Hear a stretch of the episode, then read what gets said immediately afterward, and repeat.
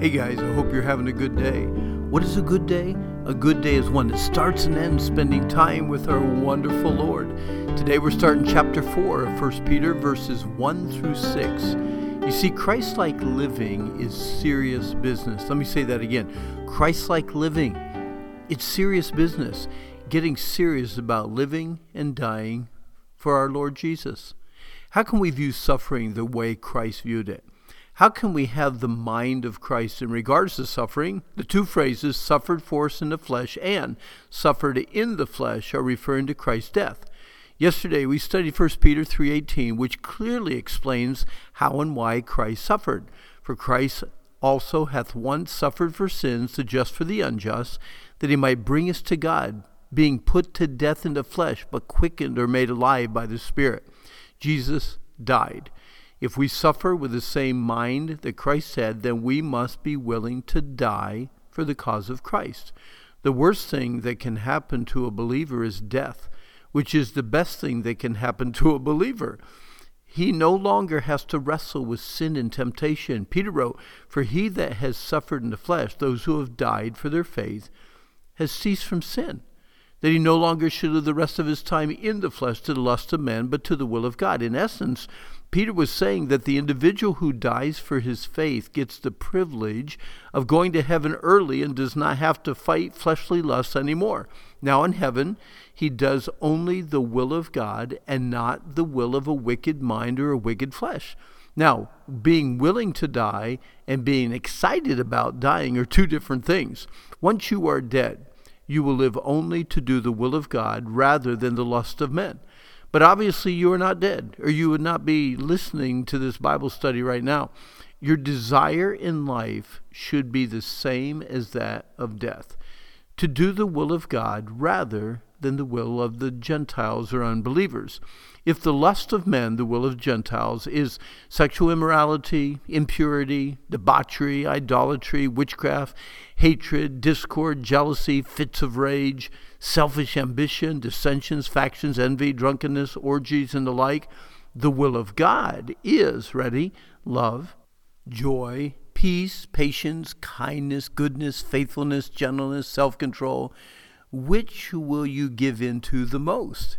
Peter reminded these new believers that they had already spent enough time, plenty of time, too much time living in the evil that unbelieving pagans choose and love to do. When Christ takes hold of a life, many loves become hates and hates become loves. Peter also reminded them that a heart without Christ loves lustful immorality, drunken wild parties, and frenzied idolatrous worship. When God changes a heart, He changes its desires. What do you really hate? What do you love?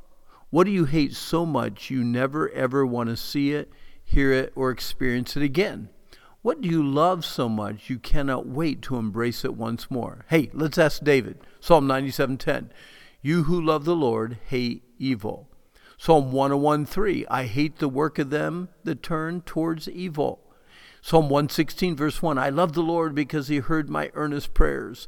Psalm 119, 104, I love understanding and hate lies and false way of living. Psalm 119, 127, I love God's commandments more than the finest gold. Psalm 119, verse 163, I love God's law and hate and abhor lying. Psalm 110, 167, I love God's testimonies exceedingly. When you love God and hate sin, your unbelieving friends, acquaintances, and co workers, get this, will think it strange that you run not with them to the same excess of riot, speaking evil of you. In other words, your former friends will gossip, falsely accuse you of wickedness, and really even start evil rumors about you just because you refuse to join in with the excessively wicked things that they do.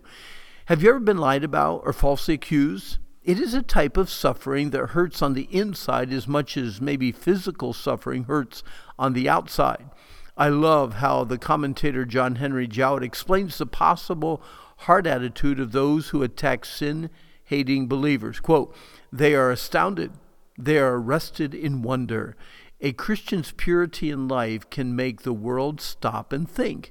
It can cause them to wonder or even wish they had the same boldness to say no to a life that brings 20 minute thrills but no lasting satisfaction, not even until tomorrow morning.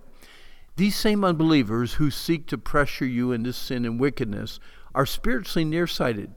They refuse to look into the future, admit that they will personally face God, who will judge them for how they treated you, what they said about you, and the rejection of both you and God.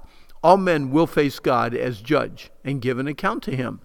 When Peter said that God was ready to judge, he meant that our omniscient God was and is prepared with detailed information to make a fair judgment.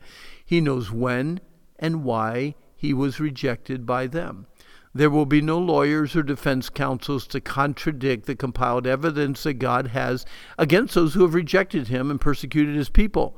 Just because unbelievers do not believe the truth does not change the truth. Man's only hope as he faces God's judgment is embedded and explained in 1 Peter 4 6. It is the gospel. Peter was writing to families whose family members were martyred by unbelievers.